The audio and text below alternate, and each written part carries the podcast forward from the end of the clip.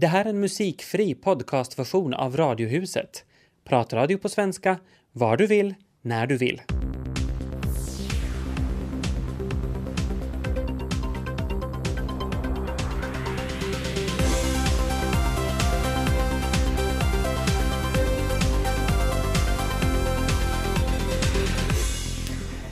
God eftermiddag och hjärtligt välkommen ska du vara till Radiohuset onsdag.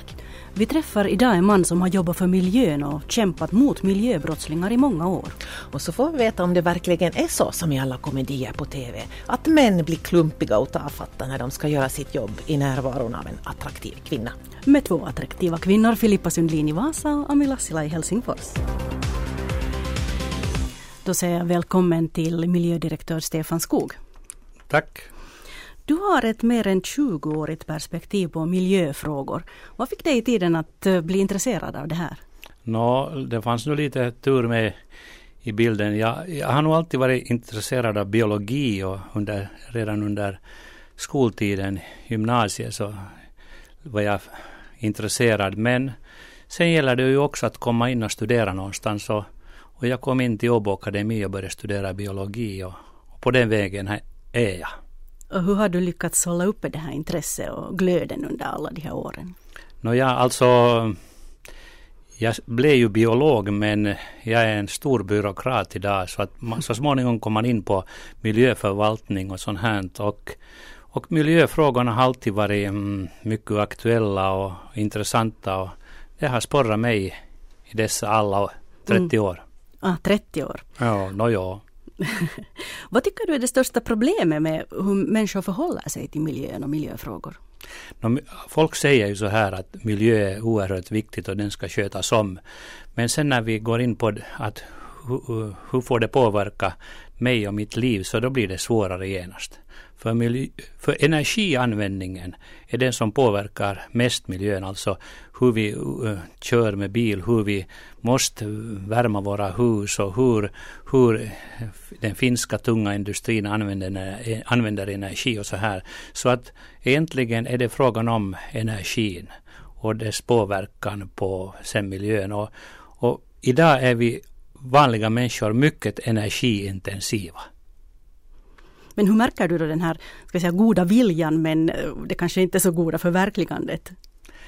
Eh, no, det är så att, att det där man sätter sig på tvären ganska, jag jobbar ju nu för tiden i Vandastad och, och vi har många sådana här eh, ur miljöskyddssynpunkt viktiga projekt som vi försöker köra vidare och, och, och, då kommer den här bilden in att not in my backyard. Till exempel eh, att eh, bygga ut avfallsförbränningsverket i, i östra Vanda så har stött på mycket motstånd trots att det är frågan om att, att utnyttja eh, energi eh, från liksom allt från avfallet. Först eh, återanvända so sortering och allt och sen råvaran och till slut bränna. Men det där, eh, det är svårt. Det är nu ett exempel. Det finns många andra som gör att, att miljö är viktigt men ofta blir då myndigheterna i kläm för att vi ser inte eh, tillräckligt den här privata så att säga vinklingen. Mm. No, om den vanliga människan vanligtvis i alla fall har den goda viljan så finns då, man stöter på med jämna mellanrum det här som där det rena rama girigheten som styr och, och man inte bryr sig det minsta om hur det påverkar mm. miljön. Hur, hur känns det här? Nåja, alltså det är faktiskt så att, att um, för 20 år sedan så var det problem tyckte jag. Det fanns sådana här firmor som dumpade byggavfall ut i skogen och det fanns inte något intresse bland bland lokala polisen eller motsvarande. Men i något skede så börjar man inse att det är business. Det rör sig mycket pengar. Och när skattemyndigheter och ekonomiska brottsligheten kom in i bilden så nu är situationen en annan och vi är verkligen nöjda här på miljösidan att, att, att polisen, det är ju pågått i tio år nu, men alltså att, att situationen är en förändrad och det är bra. För att eh, eh, inte har någon rätt att förstöra vår gemensamma natur. Mm. Ändå dyker de här fallen upp? Jämt och ständigt. Ja, och hur känns det? No, det känns ju illa förstås, men det där... Eh, Jag kan ju berätta om ett fall där eh, polisen på ett seminarium konstaterade det just gällde dumpning av, av sån här uh, rinnande avfall. Kan jag säga lockapojat kanske. Så presenterade man det där resultaten och, och sen när man blev tillfrågad, den här som presenterar polisen, att, att nå, hur känns det? Så sa han att det är ganska konstigt. Det är första gången som det runt om från landet motsvarande yrkeskårsrepresentanter ringer och säger det är bra att ni tar fast de där som går förbi all ö, skatte och sånt här. Så det, vi i Finland har en rättskänsla nu. Somliga bara försöker komma undan lättare. Mm, det är kanske trösterikt i alla fall. Men om du tänker tillbaka på dina år, vilket är det allra värsta fallet som du har sett? Nåja, alltså vi i kommunerna jobbar ju med mindre fall så att säga. Mm, och det där, jag skulle nog säga, nu det, det är ganska färskt det här, det här Lokapojat och det, det skedde ju hela huvudstadsregionen, Helsingfors, lite Esbo, Vanda, Tusby och, och kanske på andra ställen. Och, och det var systematiskt och planerat. Det är kanske det värsta som jag känner till. För att det, det var så systematiskt. Mm. Kan du berätta lite mer för de som inte vet vad det här gick ut på? Alltså det gick ut på det att, att sådana här slamsugningsbilar som har rätt att föra så att säga rätt människoavföring till vissa punkter och sätta det i, i det stora avloppssystemet som går till Viksbacka, Helsingfors, så förde dit kanske åtta gånger av tio rätt. Men sen då och då förde man hel eh, problemavfall tills, och man hade nyckel och, och rätt till det. Men, men i och med att, att det på, man kunde pågå, eh, hålla på med det så länge, så blev man tuffare och tuffare och så började man också sätta ut det i, pumpa ut det i sådana kloaksystem som kom ut i så att säga dagvattensystemet och plötsligt så fanns det konstiga färgade slam i, i vanliga diken, i, till exempel i Malm i Helsingfors. Och då började det spinna vidare bland, bland myndigheter, polis och miljömyndigheter. Det ska ju sägas att till exempel Vanda miljömyndigheter inte var en sekund med i själva utredningen utan det kom som en överraskning när det presenterades. Det är så som det måste gå helt enkelt. Mm. Ekonomisk brottslighet. Vad tycker du att, att straffet borde vara för så här grava miljöbrott? No, jag är ju inte expert på straff men jag, jag tycker att, att, att skärpning är på sin plats. Att, att det ska vara kännbara ekonomiska och också andra eh, straff. Mm, det ska kännas.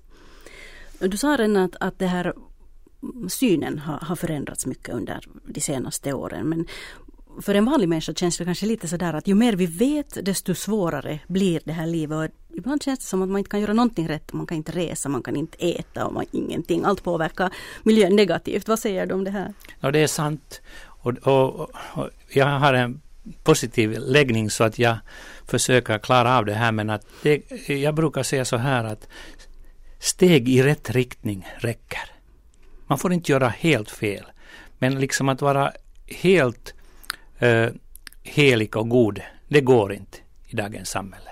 Jag kom med bil hit till exempel. Mm. Vad gör du själv då för att göra rätt?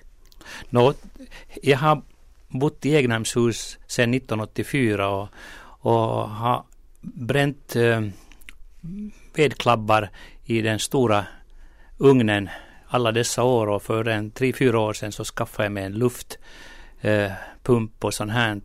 Så att det där eh, energin igen är viktig.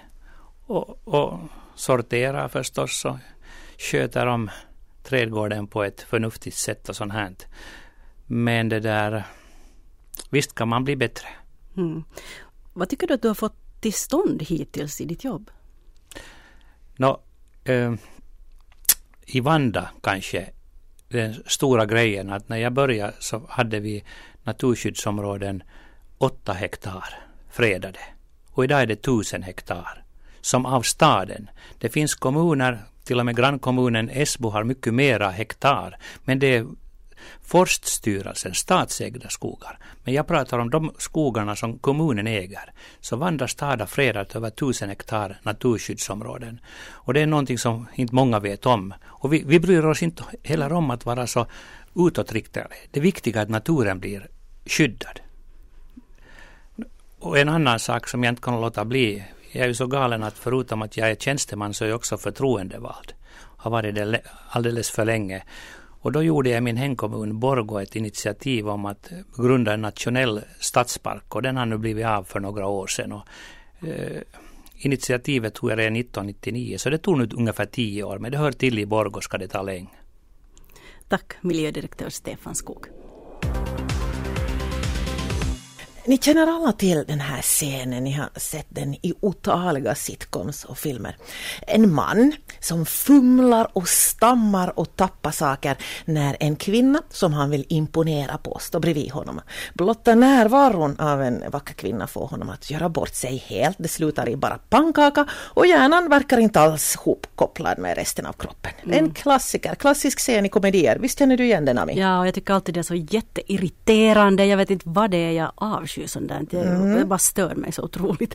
Mm, men vet du, efter att en studie från 2009 visar att män upplevde att de presterar sämre rent intellektuellt när en kvinna var närvarande, så har nu forskare i Holland börjat undersöka eh, då den här mentala försvagning som män upplever före och efter att de har att göra med att aktiva kvinnor. Så finns den här filmscenen på riktigt eller är det bara en myt? Vad säger du? Alltså det måste ju vara sant och, det här är ju intressant det här att män upplevde innan de började undersöka mm. det här att de presterar sämre. Så det betyder ju att, att där det skulle behövas då precision eller något sånt att de skulle göra något jättejobbigt de här männen så borde de inte stackarna bli distraherade av några vackra kvinnor runt mm, sig. Mm, man tycker mm. det. Mm. No, det visar ju sig att det, det, här är ju inte bara manusförfattarna som, som driver med männen utan det är faktiskt så här i, i verkligheten. Och man har nu då gjort en ny studie efter den här från 2009 och den ger vid handen att eh, män uppvisar en mental försvagning redan när de får veta att de ska interagera med en kvinna. En kvinna som han inte ens vet vem det är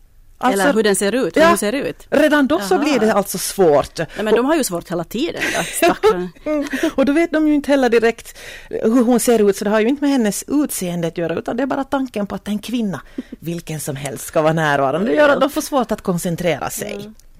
Nå, en studie utfördes då, där både kvinnor och män deltog och, man skulle utföra en uppgift under observation då av antingen en man eller en kvinna. Och den studien visar att kvinnor utförde uppgiften precis lika bra eller dåligt kan man väl också säga, oberoende av om det var en man eller en kvinna som stod och tittade på. Medan männen, de presterade sämre då när de var iakttagna av en kvinna. Det är mm. alltså bevisat. Ja, fast mig slår det nog lite det där att det måste väl ändå bero lite på vad man gör. Jag kan komma ihåg någon sån här tillfälle när man har backat ut bilen från någon garage och så står det alla gubbarna där i sina overaller och tittar med sådana här lite försmedliga mm. blickar på en och så blir man så här nervös så att det går ännu sämre än vad det annars skulle gå. Jag, jag är nog helt bra på att backa så det är inga problem. Men kanske någon gång för hemskt länge sedan så var det på det viset. Men å andra sidan kanske det är ännu värre att strula med bilen om man är man ja. och så står det några kvinnor och tittar med föraktfulla blickar på en. Oj nej, det måste ju ta på deras lilla självkänsla. Mm. Du tappar skruvnyckeln ner i motorn. Nå, någon, större, någon konkret förklaring då till det här resultatet, det har man inte, men man tror att det kan visa på att män i större utsträckning än kvinnor anpassar sig efter potentiella möjligheter till parbildning.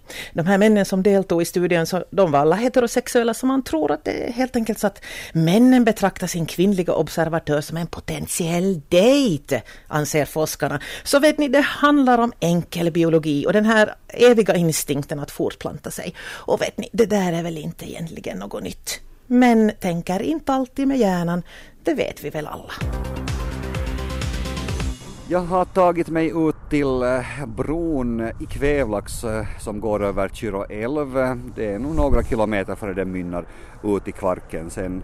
Det här brukar vanligtvis vara eh, ett ganska besvärligt ställe när det handlar om islossningen och det är rätt vanligt att det också blir översvämningar här. Tillsammans med mig så, så har jag Peter Bonn på MTM-centralen. Hur skulle du bedöma isläget så här just nu? Alltså om vi ser på isläget i, i dagens läge och jämför precis för ett år sedan så har vi om vi kan säga att vi har ett bra isläge i, i, i år därför att i fjol till exempel så hade vi en istjocklek här just vid Tjuroälvsbro på ungefär 64 centimeter och i, i dagens läge så har vi en istjocklek på 42 centimeter så det ser ganska bra ut. Där vi står nu så är det en hel del vatten på, på isen men den är ju nog ännu ganska tjock och, och frodig den här isen. Eller, eller hur skulle du karaktärisera den just? No, vi har ganska lite kärnis i år. Att vi har ganska mycket, ska vi säga, snöis eller vad vi ska kalla det till. Så, så kärnisen är väldigt, väldigt tunn i år om man jämför med i fjol. Att vi ska tala om, om vi pratar i procent, så en, en 20 till 40 procent sämre is i år än i fjol. Mm. Betyder det här då att risken för översvämning är ganska minimal? Nå, no, man ska aldrig säga för mycket förstås, men åtminstone från, från vår sida så anser vi att det kommer nog till, till, till gå ganska smärtfritt i år. Men det kan ju alltid, alltid hända att om om det börjar vara 10 grader varmt och, och regnar en vecka så då har vi ju problem oberoende om vi har is eller inte. Kyro så brukar ju eh, vara ganska så kritisk för det mesta. Vad är det som gör att, att, att det är så här? Nå är ju förstås invallningen, särskilt här i Kvelaxområdet, att den är ju invallad Kyro från, från, ska vi säga, från Melsorområdet och ända upp till Veikasområdet. Det är väl en sträcka på en, en, en, en 14-15 kilometer om inte jag minns fel. Så man har ju, ska vi säga, styrt älven i en, en fåra, fåra liksom så att mm. det gör ju att förut naturligt slapp man inte bred ut sig men, men nu har man ju smalnat av hela, hela älven så att inte ska bli översvämningar förstås på de åkerområdena och det gör ju då att vattnet stiger på det invallade området så att säga. Mm.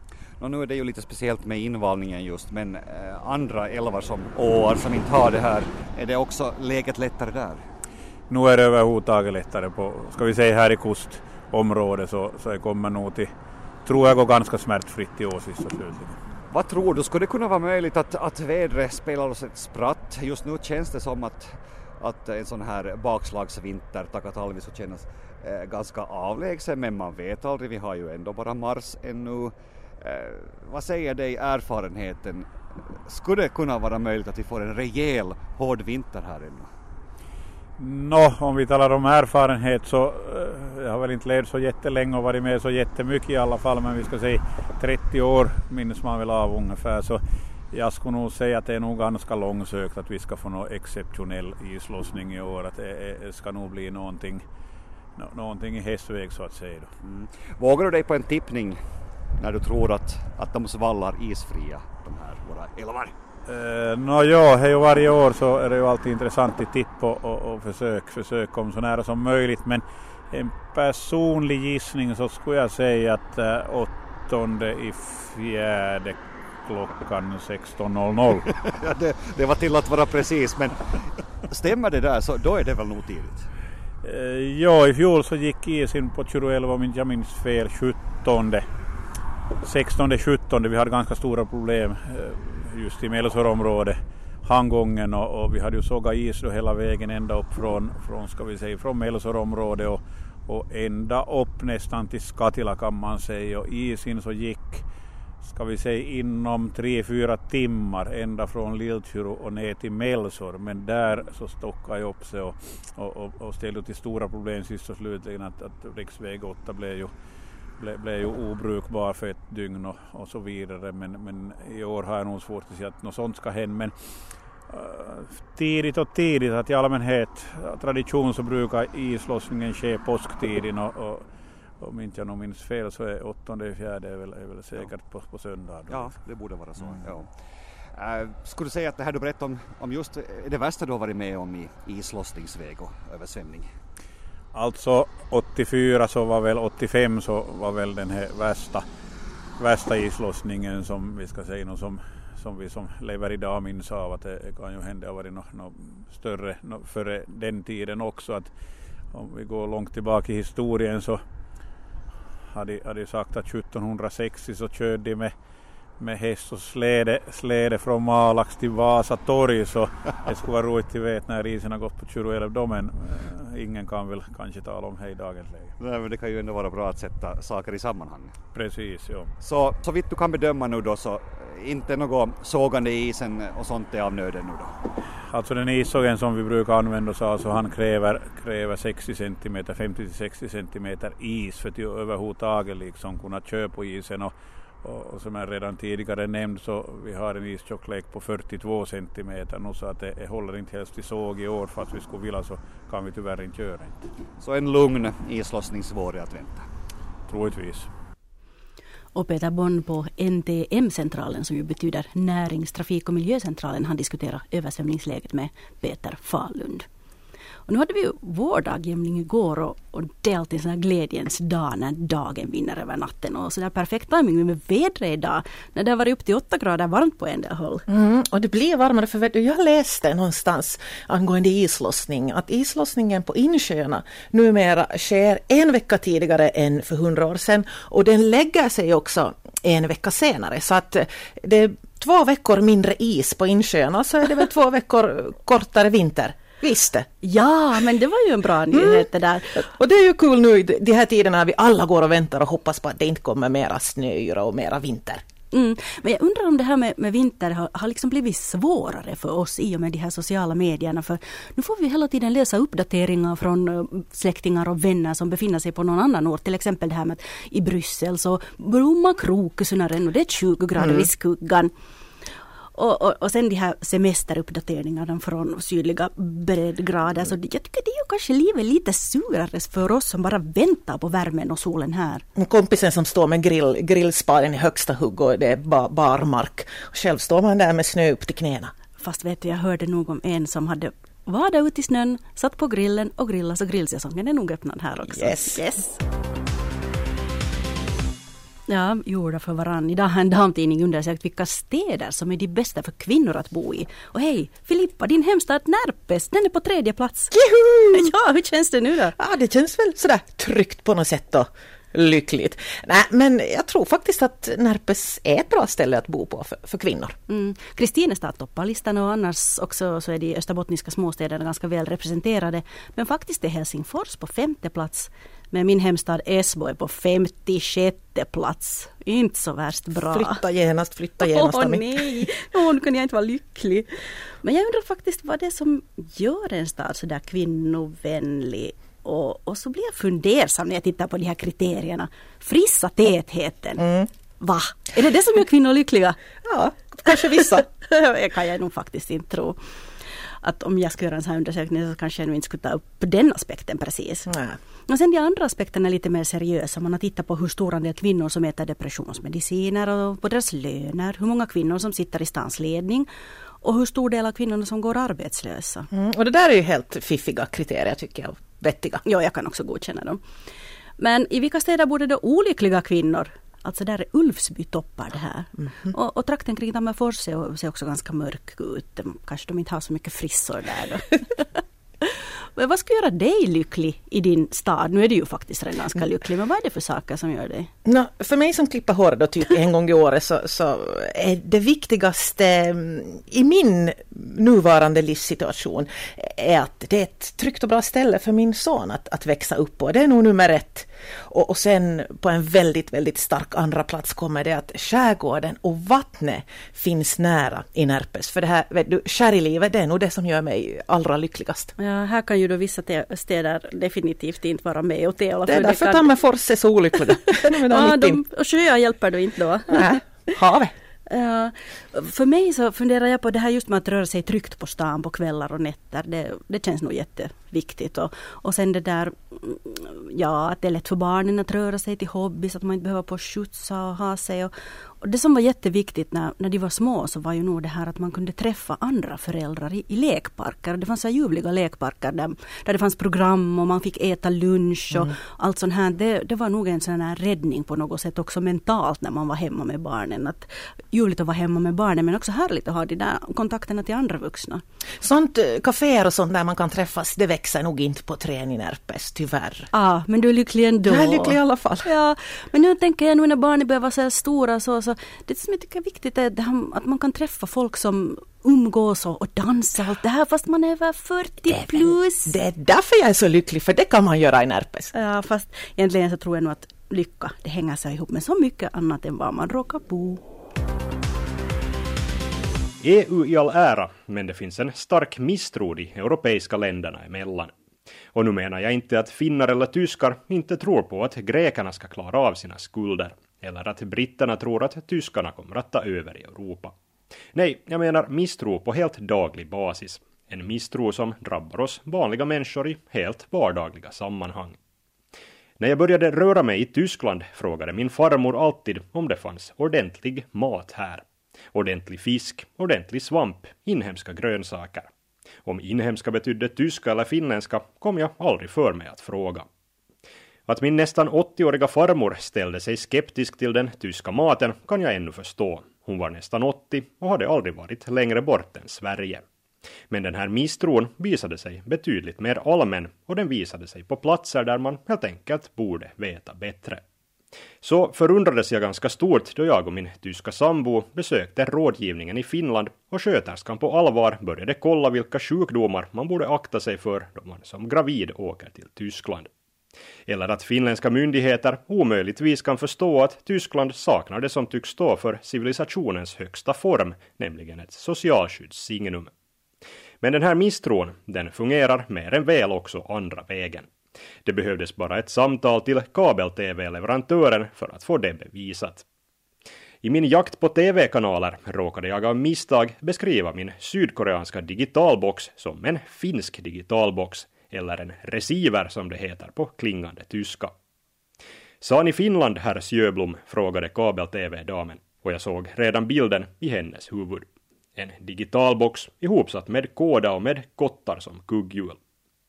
Om den är finsk fungerar den nog inte. Har den ett tyskt serienummer med 14 nummer, frågar damen. Den har 15 nummer och de har jag redan skickat er, svarar jag. Om den inte har 14 så fungerar den nog inte med vårt smartcard, herr Sjöblom. Ni måste nog köpa en tysk receiver. Men jag har ju använt smartcard också i Finland, försöker jag få sagt. Jo, men om er finska digitalbox inte har ett serienummer med 14 siffror så går det inte. Och då kan vi inte testa kortet, upprepar damen. Ja, men de här sydkoreanska digitalboxarna säljs ju också i Tyskland. Det enda som gör min digitalbox finsk är att den är köpt och använd i Finland, så den borde nog fungera också här. Det tror jag inte. Den är nog tillverkad endast för den finska marknaden. Varför är då min manual skriven på 20 språk vill jag i det här skedet veta. Det är nog därför att man i Finland ska kunna läsa den på alla de här språken, säger damen självsäkert. Och då har jag plötsligt längre inte så mycket att säga. Samma misstro är där igen. I Bryssel vill man ge ett sken av att allt fungerar, men på kabel-tv-plan ser vi varann som uländer. Så i det digitala ulandet Tyskland får herr Sjöblom nog bara nöja sig med de analoga sändningarna tills Tyskland kommer ifatt vårt digitala försprång den 1 april. Och herr Sjöblom, det är vår nya kolumnist Jonny Sjöblom. Och hans liv i Tyskland kommer vi att få höra mer om här i Radiohuset under våren. OP Pohjola går i höst in för betalkort som man kan betala små summor med utan att uppge pinkod. Men vad betyder det här riktigt? Eh, vi ringde upp Mikko Hyttiö som ansvarar för hushållskunder vid OP Pohjola. Ja, det är fråga om en sådan kort, sådant kort uh, som man kan göra betalningar mycket snabbare och enklare än tidigare. Alltså uh, fördelarna märks bäst i det fall där man vill betala små betalningar snabbt och tycker att det är krångligt att mata in PIN-koder. Hur kommer det att fungera alltså rent praktiskt då? Det går så här alltså att man placerar kortet nära en sån betalterminal som stöder sådana här kontaktlösa kort. Och kortet kan avläsas av en betalterminal på högst några centimeters avstånd. Och sen behöver man inte knappa in den där PIN-koden. Eh, det är några centimeter man ska hålla, hålla kortet då nära så att det är ingen risk att den som kommer efter i kön hamnar och betalar sådär i misstag. Nej, och det minskar risken att den som kommer efter dig i kön kan se PIN-koden eftersom du behöver inte knappa in PIN-koden mm. alls. Men om någon då stjäl ens kort eller man råkar tappa bort det så, så då är det ju bara att gå och handla, eller? Mm, nå, no, du kan handla uh, ett belopp som är maximum 25 euro. Och sen efter några sådana betalningar frågar kortet att du måste mata in pinkoden igen. Du kan göra några, bara några sådana små beloppsbetalningar. uh, betalningar. Så att det kan till exempel då vara 3, 4 och max 100 euro då och sen så måste Just du ge. det, just det. Mm. Men hör du, vem är det då som kommer att få de här korten? Får man dem automatiskt eller ska man ansöka? Och... Man får dem uh, från, från och med hösten, alltså uh, hösten 2012. Alla våra nya OP, vissa debitkort kommer att vara sådana här kontaktlösa kort. Och sen efter det uh, kommer alla nya och förnyade kort att automatiskt vara alltså kontaktlösa. De kommer att vara det per automatik, man kan inte välja om man vill ha det eller Nej. inte vill ha det. Nej, nej. Ni säger att, att korten är tryggare att använda än de här vanliga bankkorten. Uh, alltså varför det är tryggt är att det är fråga om en, en, en sån kallad chipbetalningar. Alltså det finns en chip på kortet och, och, och det här chippet garanterar säkerheten. Och den andra, andra fördelen är det att uh, eftersom man behöver inte mata in pinkoden, den som är efter dig i kön kan inte titta på och, och liksom se vad du knappar in. Finns dylika kort redan i användning i, i någonstans? Uh, inte i Finland, men annanstans i, i världen, till exempel i Storbritannien. Mm. Hur har det fungerat där då? Hur länge har man använt dem där? Uh, jag kommer inte ihåg riktigt bra, men några år tror jag. Och de, de har funkat bra. Mm. Och därför det kommer att ske överallt i världen i framtiden. No, nu är ju OP Pohjola-gruppen då först ut med, med det här i Finland. Har ni fått några reaktioner från, från kunder och, och sådär? Uh, nej, bara positiva reaktioner alltså. Det är ju bra att sådana här kort kommer nu ut i Finland också. Hur mycket av en betalning görs med kort nu för tiden? Alltså, det, är allt, det, det som är viktigt för sådana här kontaktlösa kort är att uh, ungefär hälften av betalningar är sådana här små belopp, alltså under 25 euro. Det gör liksom det att, att sådana här kontaktlösa kort kommer att vara mycket, mycket nyttiga i, i, i framtiden. Det är snabbare, det, det, det är affärer som, som ser den där fördelen och, och, och, och kunder också, eftersom det går snabbare i kön. Mm. Hur är det med dig själv? Har du kontanter i plånboken eller betalar du allting med kort? Ja, jag betalar nästan allting med kort. Mm. Så du ser fram emot att, att få, få ta det här i bruket? Definitivt. Jag, hopp, förhoppningsvis jag får ett sånt kort nästa vecka. Jag kommer att resa till London och så, sen kan jag liksom prova Just det. hur det går. Tack ska du ha. Bra, tack. Tack. Ja, Mikko Hyttö vid, vid OP eh, Pohjola, han verkar ju se fram emot det här att eh, pröva sitt nya bankkort i, i London. Vad säger du Ami? Ser du fram emot det här nya kortet som låter dig slippa den här pinkoden hela tiden? Alltså det är lite tudelat kanske. Jag tycker att det låter ganska behändigt. Ja, det går säkert snabbare i kön och just det här att, att ingen kan stå och smygtitta när man knappar in den där koden. Men samtidigt måste jag säga att jag har lite dubier för hur, hur de än säger att jo, det är jättepålitligt och det ska fungera jätte, jättefint. Så jag ser framför mig det där att när jag vandrar omkring i butiken och så jag går med min väska på axeln och med mm. mitt bankkort inne i väskan. Så just när den där kassan ska suga åt sig kundens pengar så råkar jag gå förbi och så, så suger den mina pengar istället.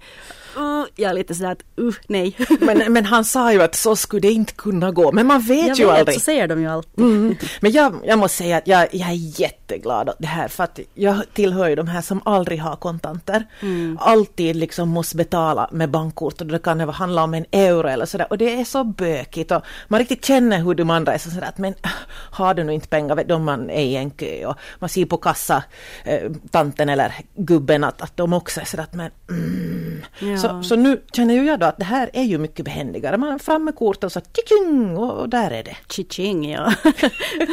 Men jag undrar när det kommer det där att man kan, nu var det ju den här gränsen då på 25 Mm. euro. Och, och det där, när kommer det där att man kan betala hur stora summor som helst bara sådär chiching?